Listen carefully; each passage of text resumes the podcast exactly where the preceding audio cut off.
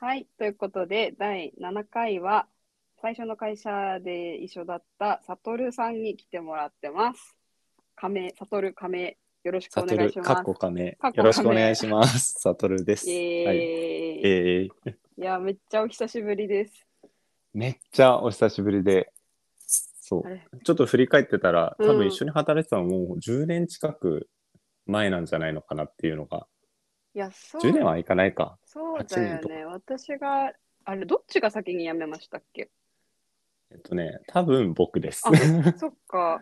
同じ年に辞めていて、うん。僕が、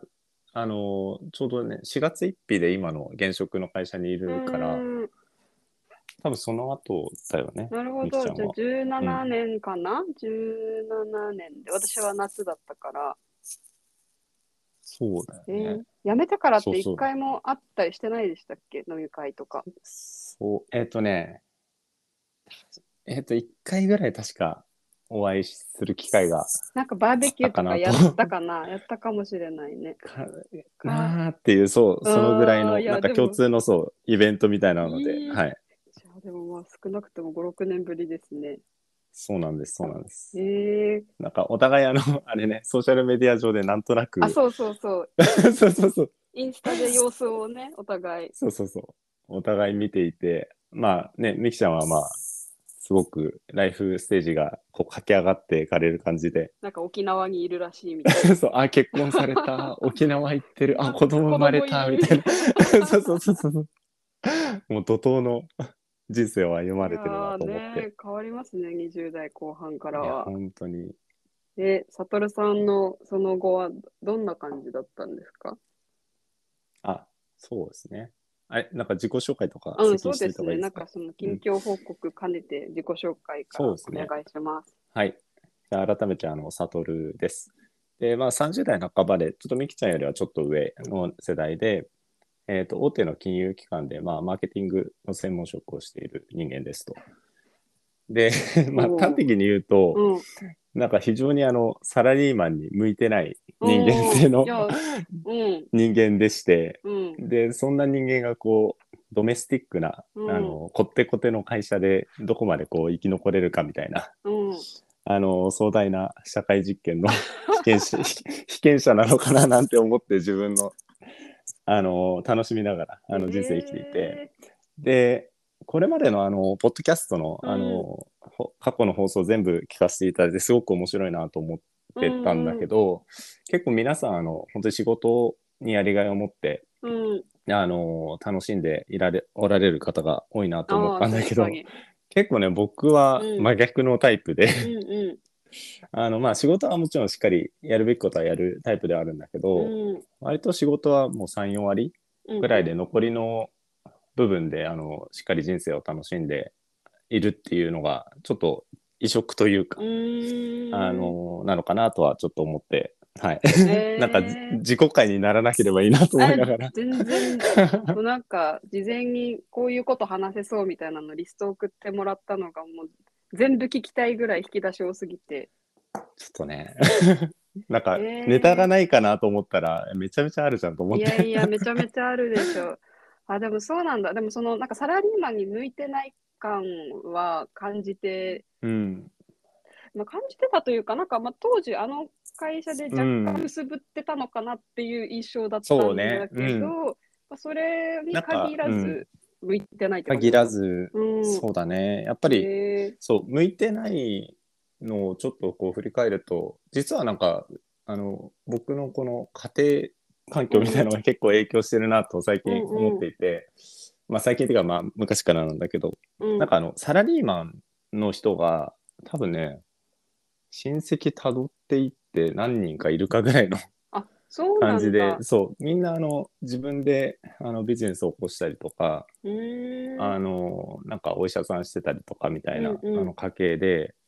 あんまね、なんかその会社で勤め上げるみたいな人人が、うん、ロールモデルとするような人が実はいなくて、 うんうで、まあ、それもあって、なんか、あの、就職活動を、あの、思いっきりミスってるタイプの 人間だったりもするんだけど、ん。一社目の時に。に。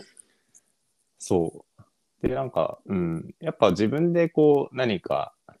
あの、課題とか、を見つけて、うんそれに対して自分の持てるスキルでアプローチしていくっていうやり方が、まあ、今は普通にサラリーマンやってるけど、うんその仕事の進め方でもそういった方が、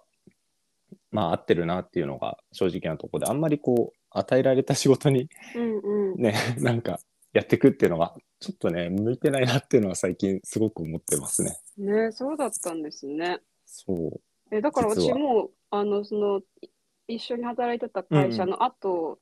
行ってたそのね大手の会社とかはうんもう辞めて別のこととかやってるのかなって勝手に思ってました。あそうそうそうういやんで僕も正直もうこんなに長くいるつもりは全くなくて、 もういて3年かなみたいなうんうんうんふうに 正直思ってたんだけどちょっとそうねあのそのタイミングでまあいろいろ家庭環境とか、うんうんあの自分のあの健康的な問題とかも実はあったりしてうんうんまあ、コロナとかもあったしね。あそうそうそうでちょうどコロナのね時期もあったりしてでまあ当時あのお付き合いしてた人と別れたりとかうんもあって、ちょっとなんか今動けないなっていう状態がうんうんうんあの続いてしまって、でそのままっていう感じに、うん、なっちゃってるよね。へええじゃあ今の本業の昼の仕事さん昼の仕事って言ったらあれだけど 本業3割として残りの7割はどういう感じで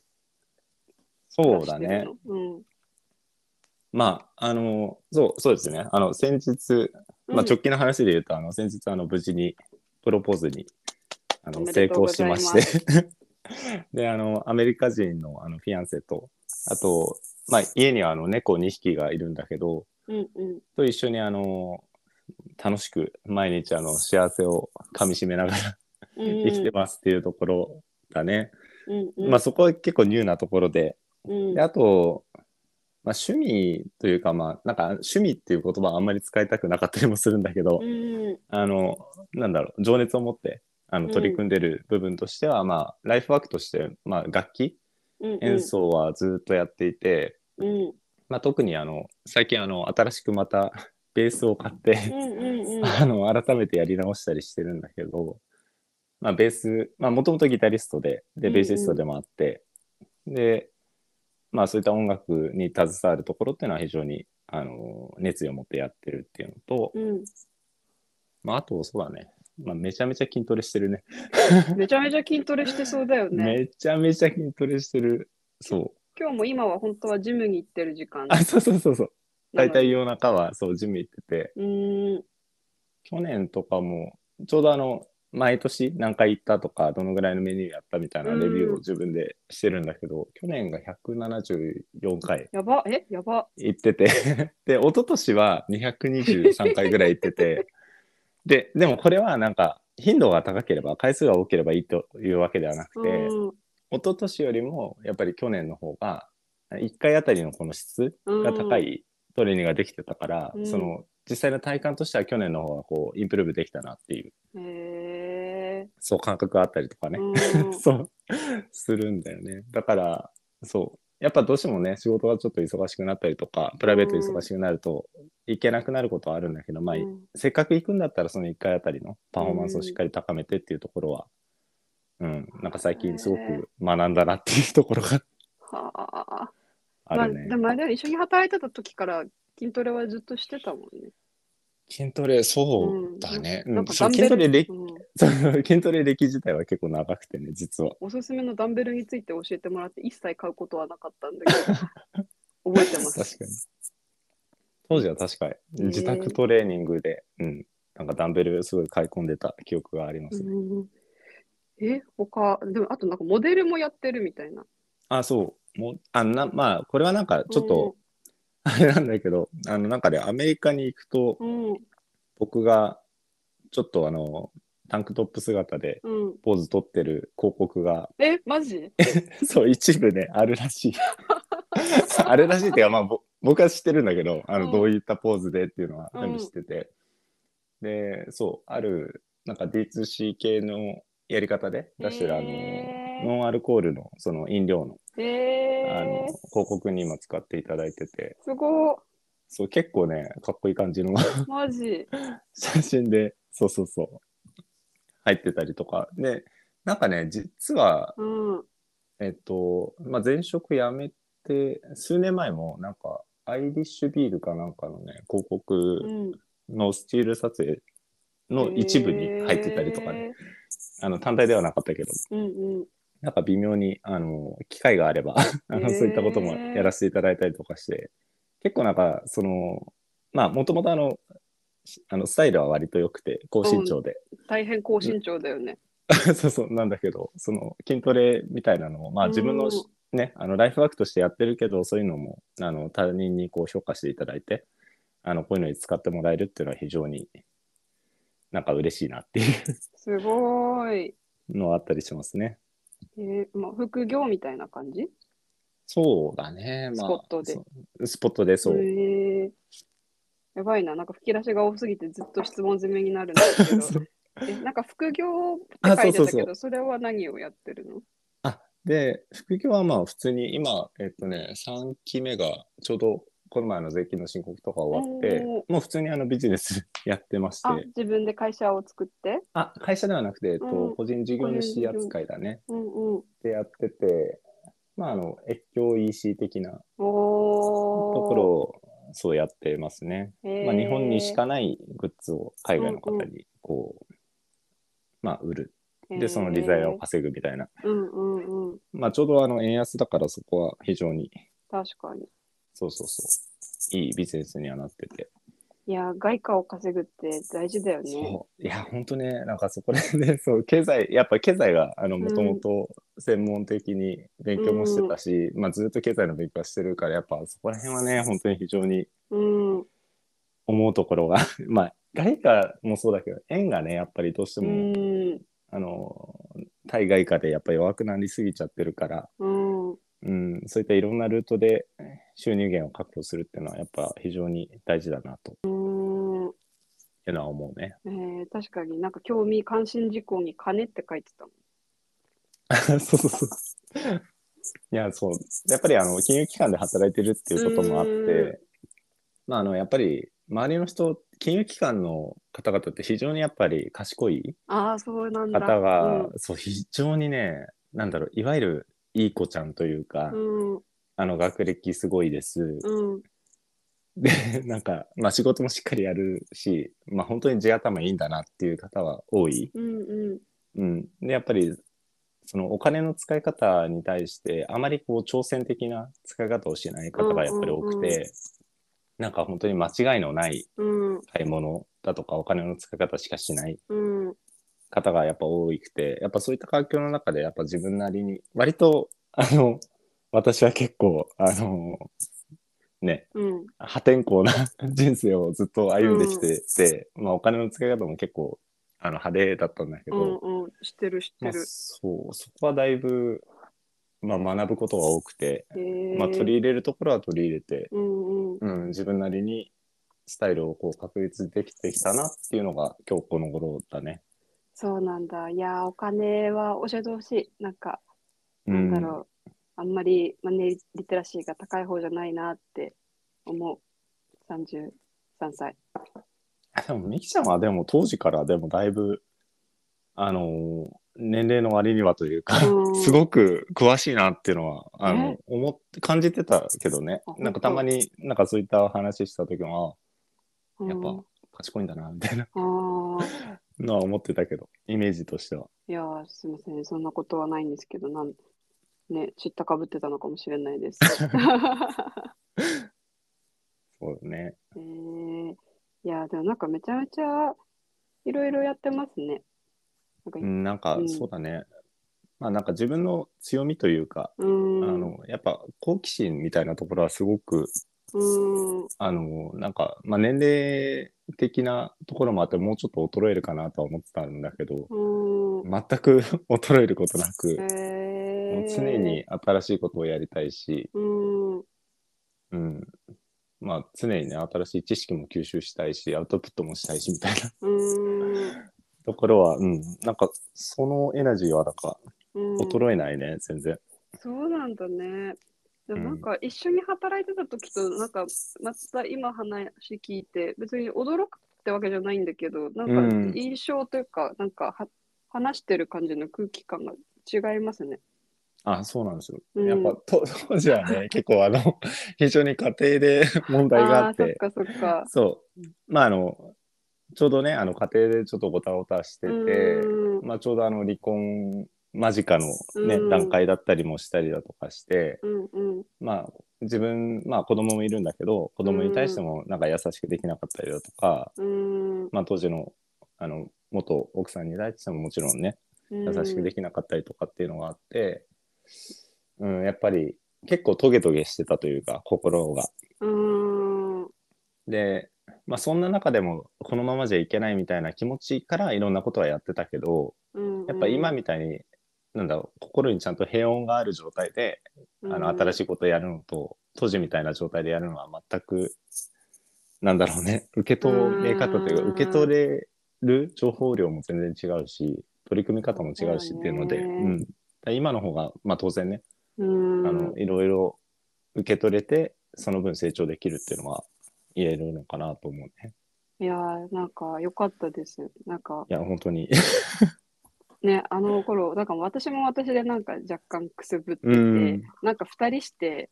なんかドヨンとした感じで夜中まで飲んでいなやんか本当ね。アメリアメリカの大統領選のなんかニュースを見てマジかよみたいな感じで衝撃を受けたあのい夜をやなんそうかそ覚うえあての夜をそうそうそう。ねえ本当に。うんいや良かったですねそのどんより気をお互い抜け出せていや、うん。でもやっぱ、なんだろう、自己肯定するわけではないけど、やっぱ、うーんどんより期は、人には必要なんじゃないのかなっていうのは、うーんなんかね、思ってて、うんうんうん。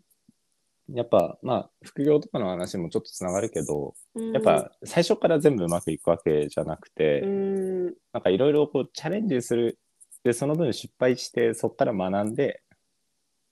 で、そこからまた新たな、ね、チャレンジが生まれてくるっていう、やっぱ循環ってあると思うから、まあ、人生においても何か失敗して、なんか例えば痛い思いをして、うんあだからこそ他人に、なんだろう、優しくできたりとか、あうんそうならないための、あの、ね、準備をしたりとかっていうことはできるかなとは思ってて、なんか、うん、なんかそういう 経験の連続だなっていうのはね、あるね。ううん。いやーそれを言ってもらえるとなんか私も救われる気持ちがありますねうん。いやなんかねうんう。ん、振り返振り返りたくないというか、なんうんうかん、振り返るのが気まずいみたいなことってやっぱいっぱいあって、うんうんで、なんか、全然そういうのがなさそうな人も周りにいっぱいいて、うん。うんうんなんか、ちょうどともこの間友達と話してたの、しょうもない話だけど、うん。私なんかまあ東京でめちゃめちゃ飲んでた時期があって、すごいうん酔うんっ払っていろんな人に迷惑かけてたみたいな時もうん。あったから、まあ、ある意味それをすべてあのゴールデン街に捨て去って あの沖縄に来ているっていうのが、あのなんていうか心機一転であの心が軽い部分があるんですよ。うん。まあ、でもなんかそんな話をしたけど、あ別になんか私はそんな、ね、あのお酒で失敗したことがないからなみたいな人もいてあーなんうかんどうして私は綺麗に飲む人生を歩んでこれなかったんだろうとかちょっと自己嫌悪してたので、うん。まあ、ちょいっやとなんか本当ね。レベルの違う話をしてるけどい。やいやいや、全然。いや、でも、そう、ことお酒について、まあ、今日はぜひお話ししたいなと思っていて、 あの、そうね、あの、私、そう、あの、お酒は本当にめちゃめちゃ飲んでましてそう、だよね。うん、あの、自分でも20代は本当に、あ、ちょっとごめんね、猫の鳴き声が入っちゃうんだけど全、然全然。そうそうそう。ね、20代はもう本当に毎晩のように飲んで、タクシー帰りしてとかっていうのが続いてたんだけど、うん。ちょっと先日、なんとですね、あの、禁酒歴というか、えー、うん。が1500日、 千五百日。そう、2020年の1月1日から辞めてるから、へえ。もう4年ちょいかな、す ごうん、達成しまして、まあ、その、あの、わざわざ数えてるあたりがすごい A 型なんだけど、い。ジムのジムの通った回数そうをそう数え そてうそうそう。やっぱデータに基づいてねうんレビューをしていかないと良くならないと思ってるから、うんそうで1500日経ってましてまあなんうんか禁酒とかね断酒っていう言葉っていうかもう死ぬまで絶対飲まないって決めてるのでうんうん。なんか、なんかさき断酒とかってなんか飲みたいんだけどやめてますみたいなニュアンスをちょっと日本語的に感じちゃうから、うんうんうん、そうじゃなくてまあもう卒業してますみたいな感じではあるんだけど、卒ある。そうそうそうなんでもうアルコールはもう一切それこそあの、うんお菓子とかのあのボンボンとかあるじゃんチョコレートのうんうん。とかあと何ラムレーズンとかああいうのすら、食べないようにしてるへえ、え、どうですかそんな、なあれ何日 ?1000 日 1500? い ?1500 日を経て今。やまあアルコールはそうだね人生において全くいらなかったですねう僕は。ー。うんんそうなんかそのなんでやめたのとか何を目指してるのってよくあうの、んうんうん飲まないんですって言うとよく言われいまだに言われるんだけど、うん。でなんかまあそれ自体はもうあのしょうがないかなと思うのねあのない価値観に対しての疑問だからいいと思うんだけど、で、まあ、毎回その3つ理由がありますっていうふうに答えて てで、まあ、3つあって時間とうん。あの健康とお金うん。のこの3点の理由から僕はお酒をやめましたっていう ようにうん言うようにしてて、まあ時間は単純にさ飲む時間って飲んでるだけで終わんなくてさうん。まあその移動の時間もあるしさで飲んで飲み過ぎちゃって次の日では潰れちゃうみたいな時間のロスもあるわけじゃん。うん。やっぱ結構30過ぎてきたりするとさうん。やっぱ自由にできる時間ってやっぱどんどん少なくなってくるしそうだねそう自分の時間ってやっぱなくなっていく中でそんなことやってる場合じゃないなっていうのはうんうんうん。すごくあって、まあそこ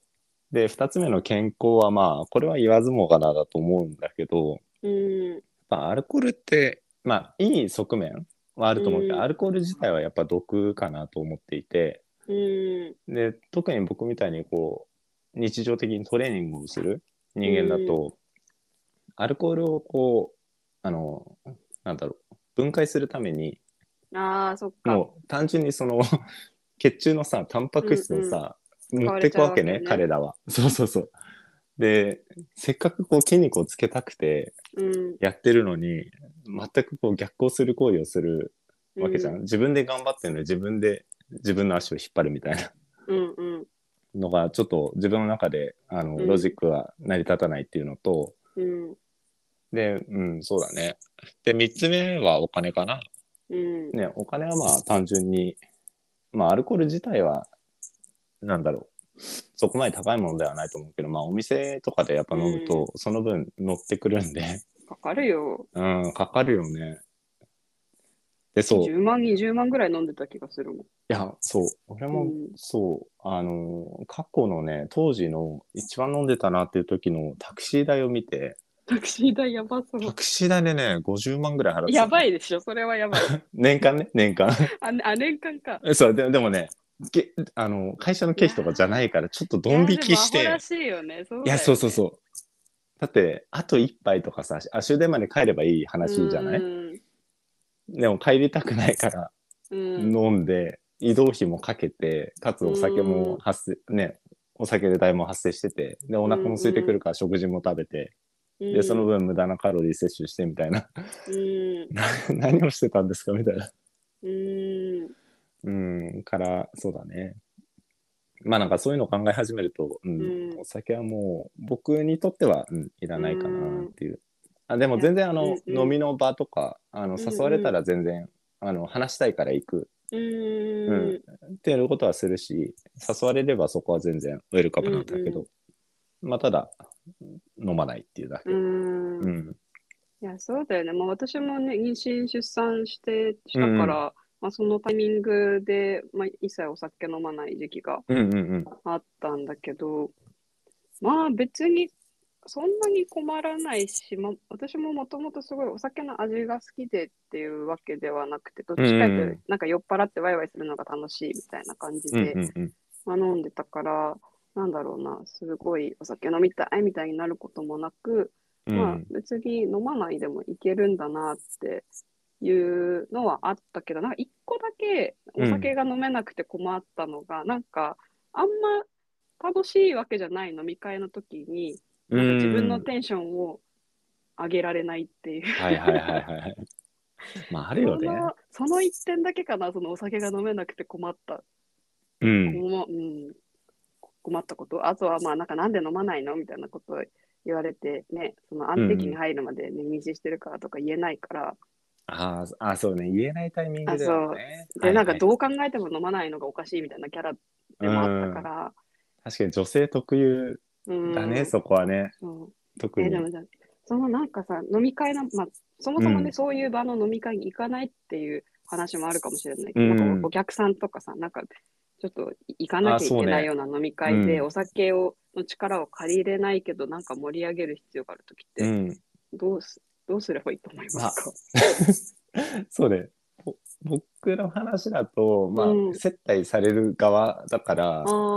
まあ、基本的に結構こっちの方が立場なる上ほど上になっちゃうのであの僕は飲みませんっていうのを最初から伝えてて、うんうんうんででもそれでも、ね、代理店の方とかはこう飲ませようとしてきたりはされる方もいるんだけど、いやそれはもう全然面白くないし、うん 違うのでってこれは僕のポリシーでやってるんでっていうことはしっかりお伝えして。うんやるね。で、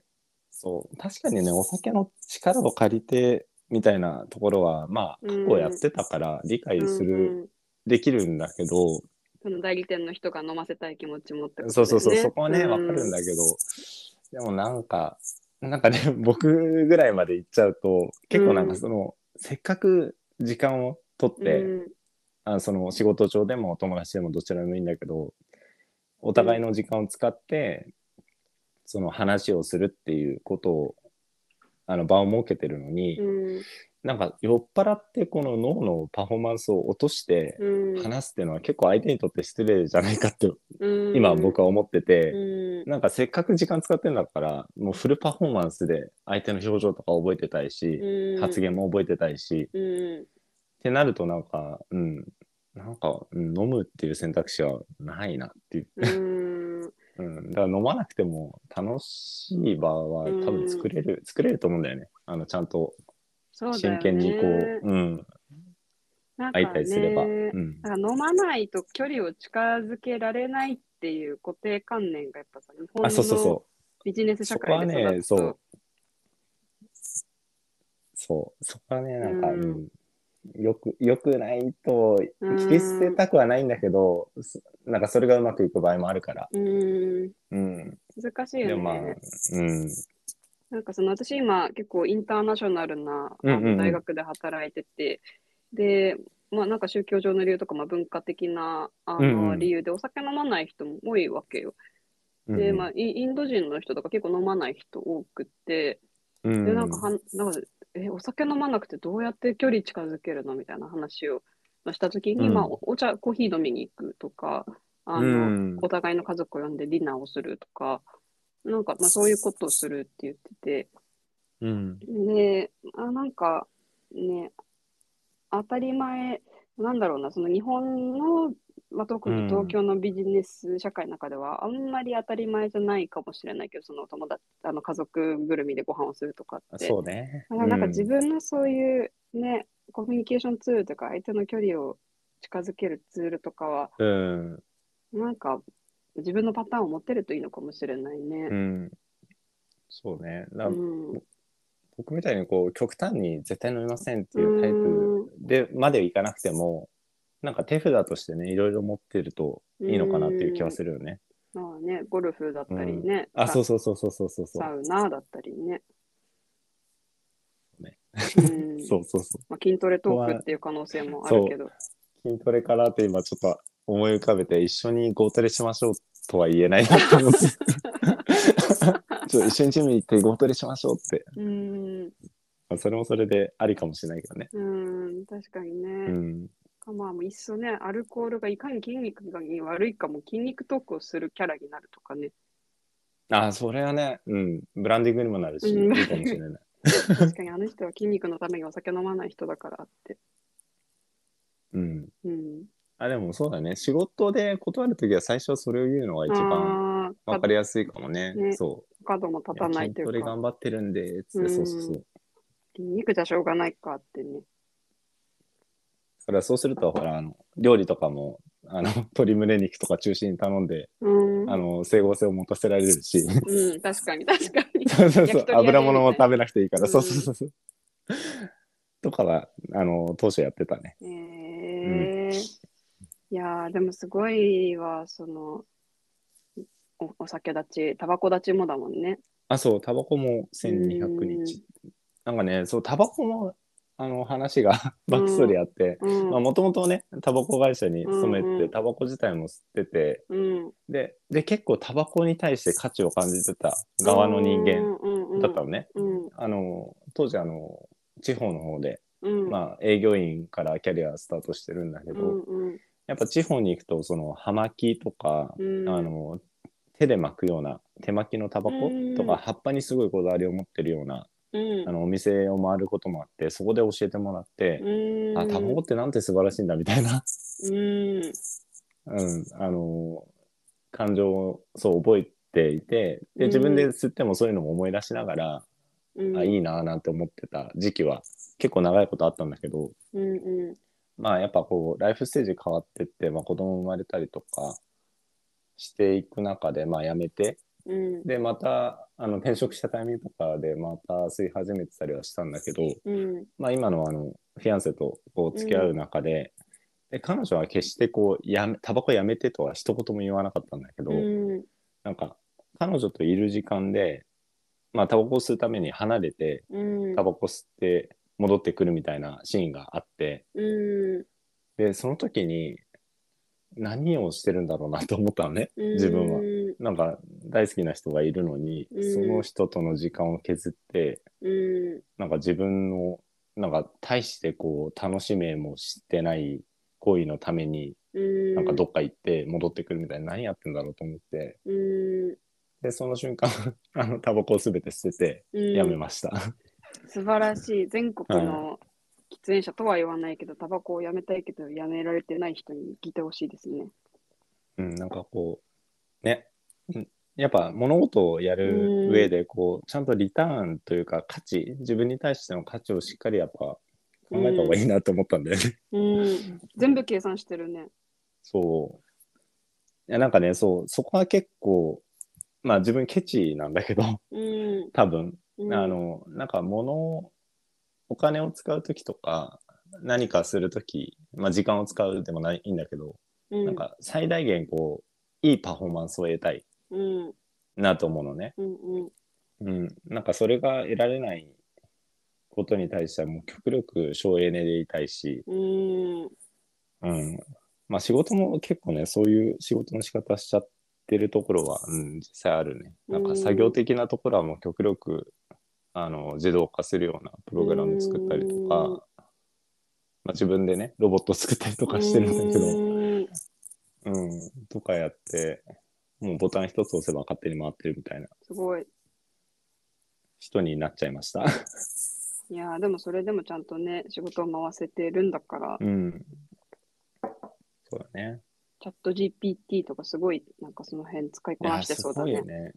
あ、でも、チャット GPT はね、逆に金融だと、まあーだ、そうそうそう。あ、そっか、データとかあんまりの入れれないから。そうそうそう、入れられなくて、もう自社で、あの、グループでう、ん。うん逆に作ってて、おもう自社内で完全に完結するような使い方ーなるほどね。に今とどまってるねう。ーん。うん。まあ、そこね、AI の話とかもね、 深掘りすれば結構話せる、実は。そうなの。あの、もともとあの、なんだろう、逆に AI というか、あの、機械学習のうんモデルを自分で作ってそ、んなことしてたのあ、そうそうそう、今の仕事ね。ああ、あ、そう本業であ、そうそうそう。へで、ーその、マーケティングの施策を打ちます。うん。で、誰が、その、レスポンスするかみたいなのを、うん。モデルを作って、スコアをつけて、上位の人に送るとかね。うん。あの、そそういうのは一応本業なんだけど、ああ、なるほど。そうそうそうそうそう。だから実は、前職からちょっと続いてるところもね、うん。あったりして、そっか、そういうちゃんとデータを活用したマーケティングの人なんだね。。そうなんですすよ。そうなんですよ、へー実は。私、そういうところがあんまりやっぱ好きになれなくて、うん。うん、まあなんか負けずっとやってはいたけど、うんうんうん。まあなんかどっちかいうとコンセプト考えるとか、あ、うん。キャンペーン考えるとか、はいはいはい。イベントやるとか、なんか右脳右脳寄りの仕いや事でもね、そっ好きだったなちがね、羨ましい。うーん正直なんかすごい左脳というかね今の言い方だとうんよりな仕事してるとなんていうかねあの味気ないというかうん結局さお客さんの顔が全くないわけだよね、うんうんうんそのスコアをつけてさうん誰がレスポンスするって、まあ、実際だからお金の使い方としては無駄がないしうん会社から与えられたあの成果は得られるような仕事はできてるんだけど、なんかそれ例えばさ紙の DM とかうん受け取った方の感情がどうなってるかとか全く考えないわけじゃない。うんなんかその傾向としてパターンとしてレスポンスはしてくれる人にヒットしてるけど、うんうんでそこはもう非常に課題感を持っててちうょん正直ね、そこを変えるためにあの、うん転職しないといけないのかなっていうのは最近思ってあーる。そうなんだ。うん、なんか、うん、マーケティングって結構転換期来てるなとはね、うんまあ、数年前から思ってはいたけど、うんよりリアルな体験というか、まあ、いうんわゆるほらファンを醸成していこうみたいなさ動きって数年前からずっとあると思うけど、うんうん、そういうことなんだなっていうのは思うね。うんなるほどね。まあうんでも私ちゃんとデータ見て数字見て目標をかけてってやるのが、まあ、やんなきゃいけないからやってはいたけどすごいうん苦手だったから、なんかそこをちゃんとやれてるのはうすごい,、ん、すごいなと思うからまああれだよねないものねだりな部分もあるよね。まあお互いそうだよねそこはね、うんなんか結構難しいよねやっぱクリエイティブの時代だとか言うとさ、でもそれ ね実際の効果検証どうするのとか、うんうん、いう話にもなるし、うんでクリエイティブクリエイティブっつってても AI がこんだけ台頭してくると、ね、実際そのパターンとしてうん AI でこう生成してあげて、それに近しいところに当てていけば成果は得られたりもするわけだから、うんうん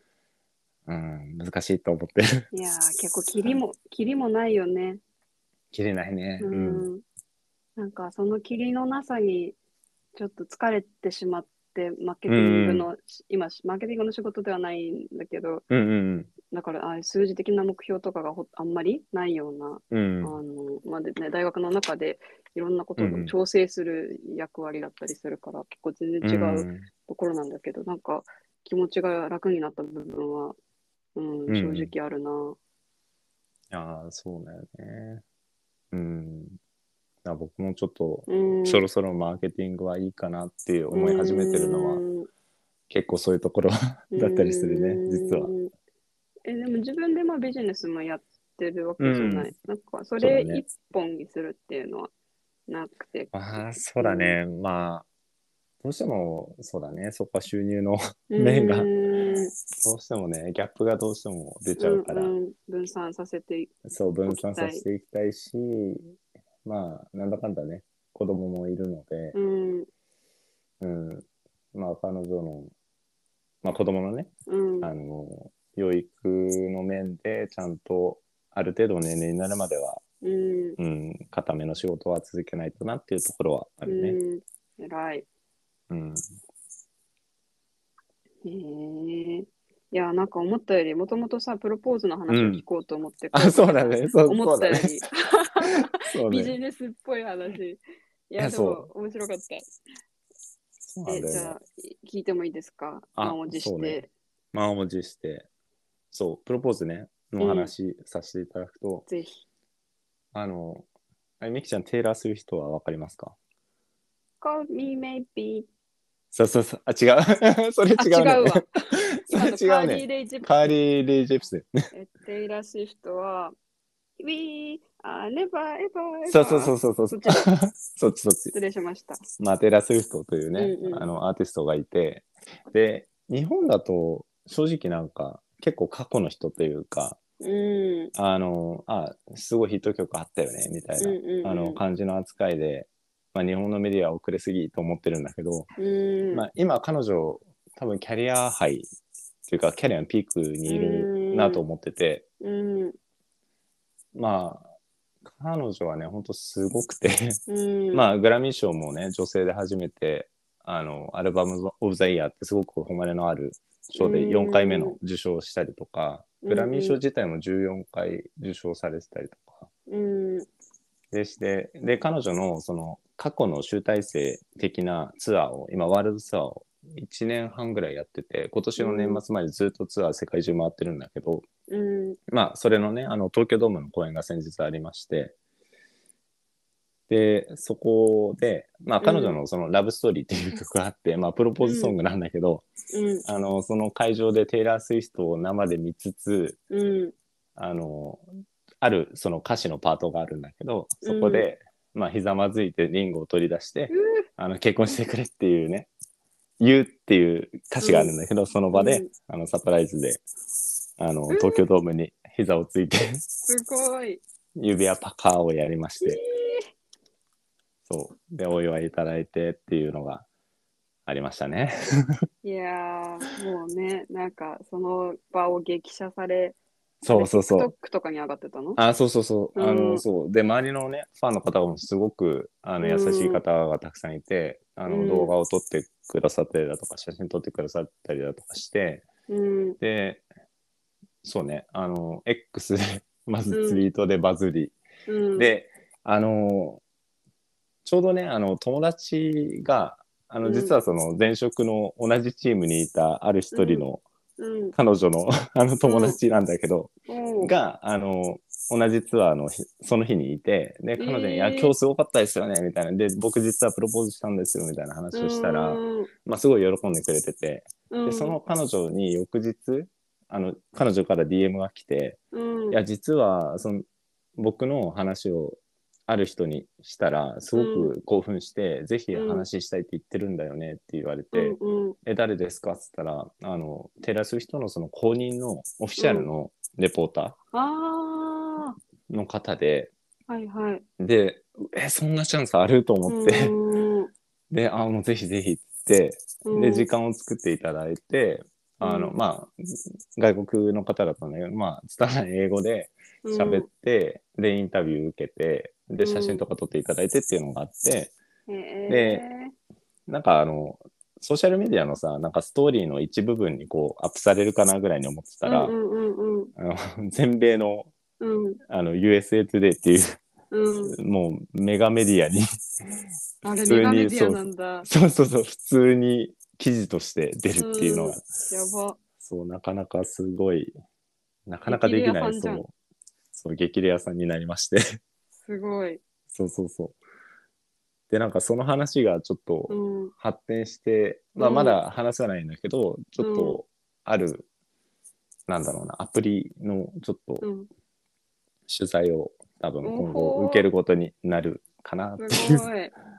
ちょっとコンテンツとしてね、結構使えるコンテンツにな強すぎるそうそうそうなっちゃうかなっていう感じですね。ちょっと全部一通り済んだら、ちょっと激レアさんに推薦、 そういう激レア さんで。激レアさんじゃないですか。そうそうそへう。えなので、なんか、うん。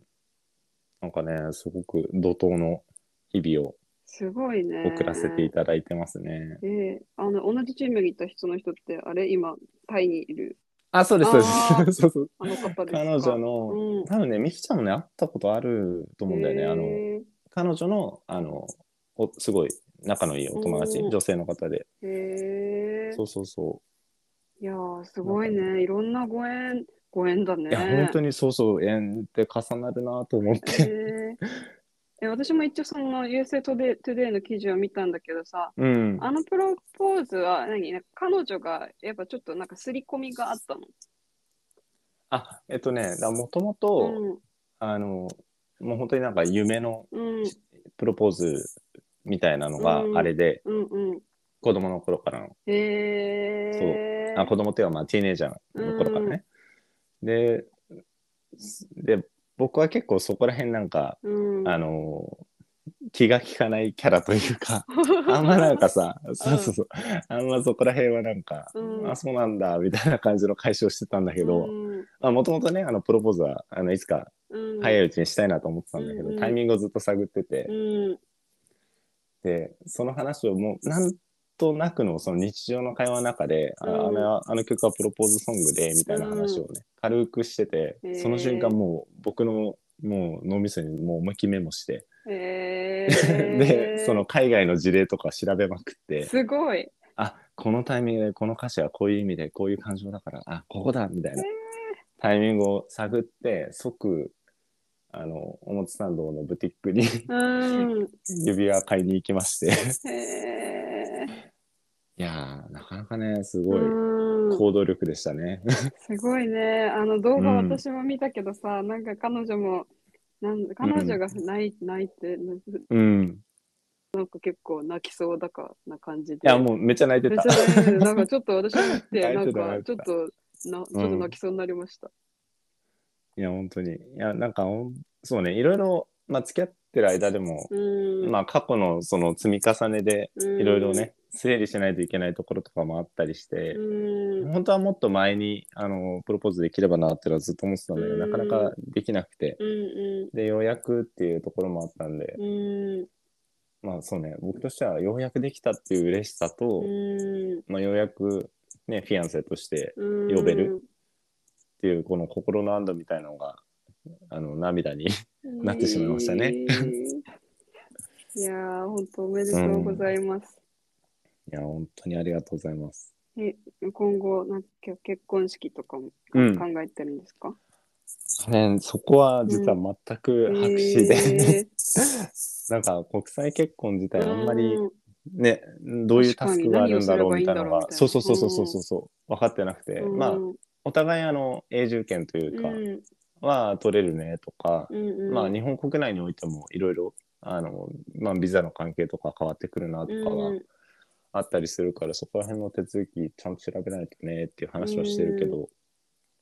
うんまあ、まずちょっとあのご両親うんの顔合わせ、両親の顔合わせを、うんうんうん、直近ちょっとしたいなとは思ってて。うんうんうんまあ、日本にあのいらっしゃる予定があるんでそこで、うんうん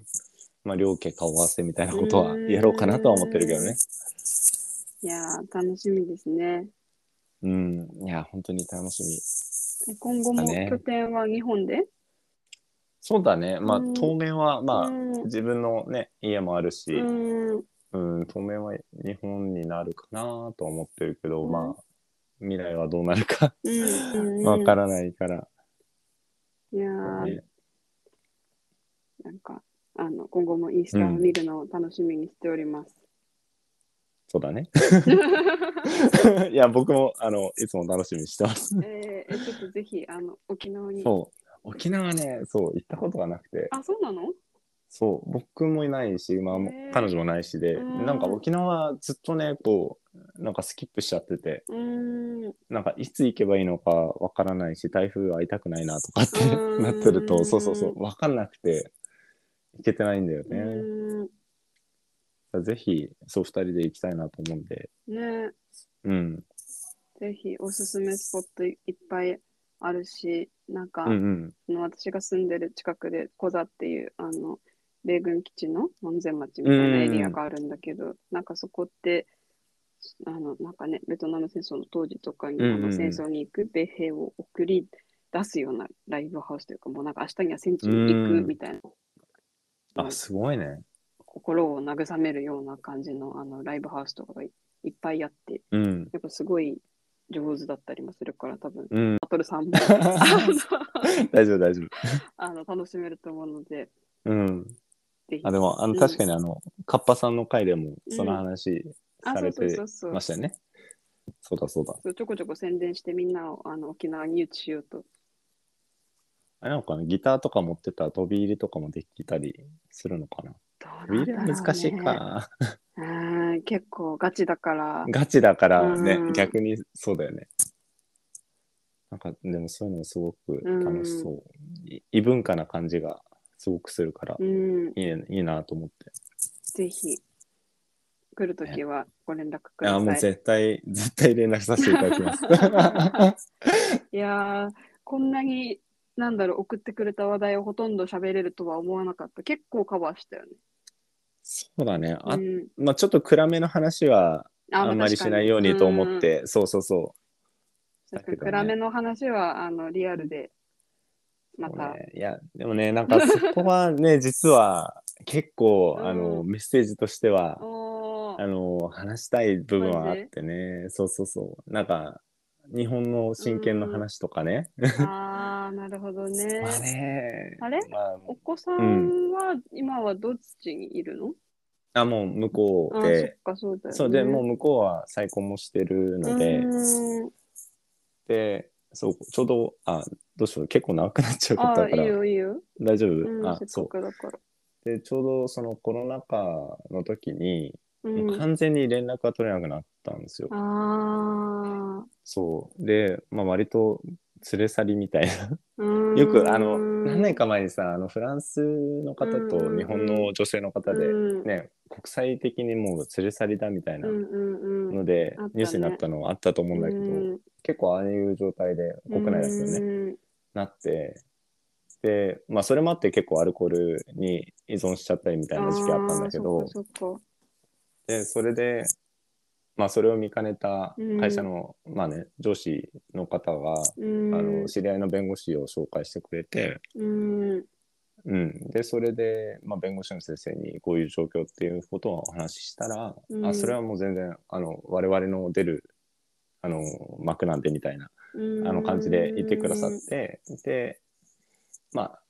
調停をしましょうっていう話になって、うん、なんかさイメージだと裁判するみたいな風に思ってたんだけど、裁判ってなかなか実はなくて、そうだよね。あの家庭裁判所のね、うん案件だと、うんうんまずは調停をして、うん調停員の方が双方の意見を聞いて、うん、まあ歩み寄りの案をこう持っていくっていう話になるんだけど、うんう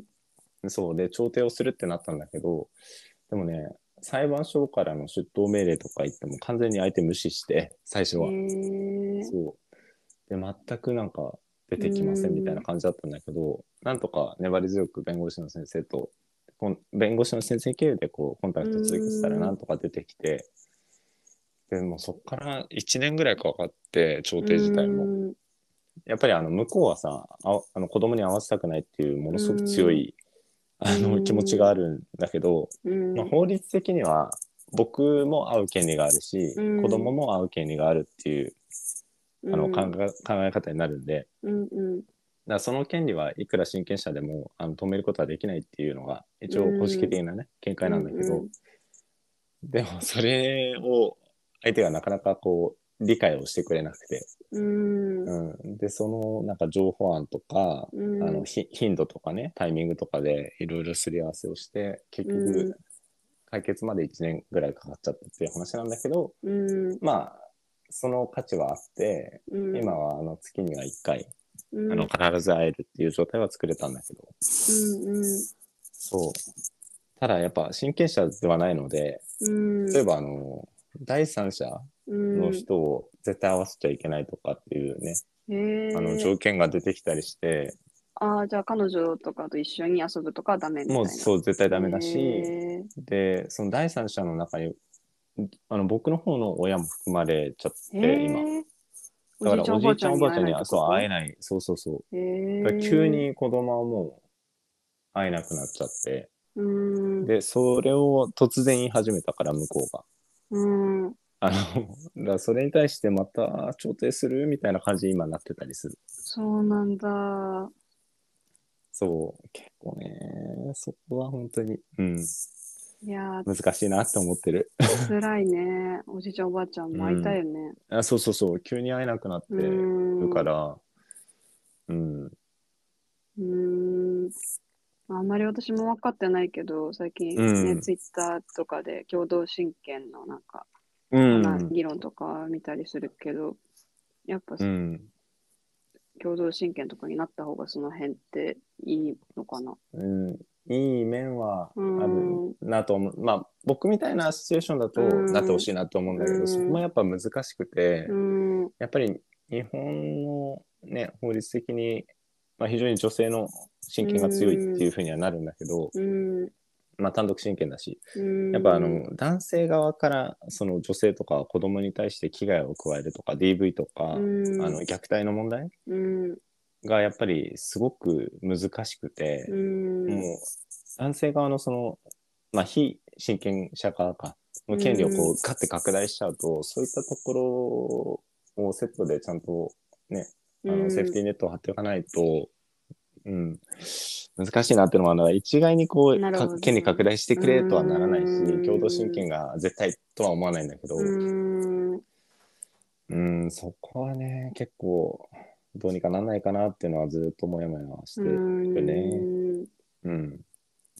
いやーでもずっとそれを抱えながらなんかいろいろやっててすごいね。うん、頑張りました。い やーすごいなって。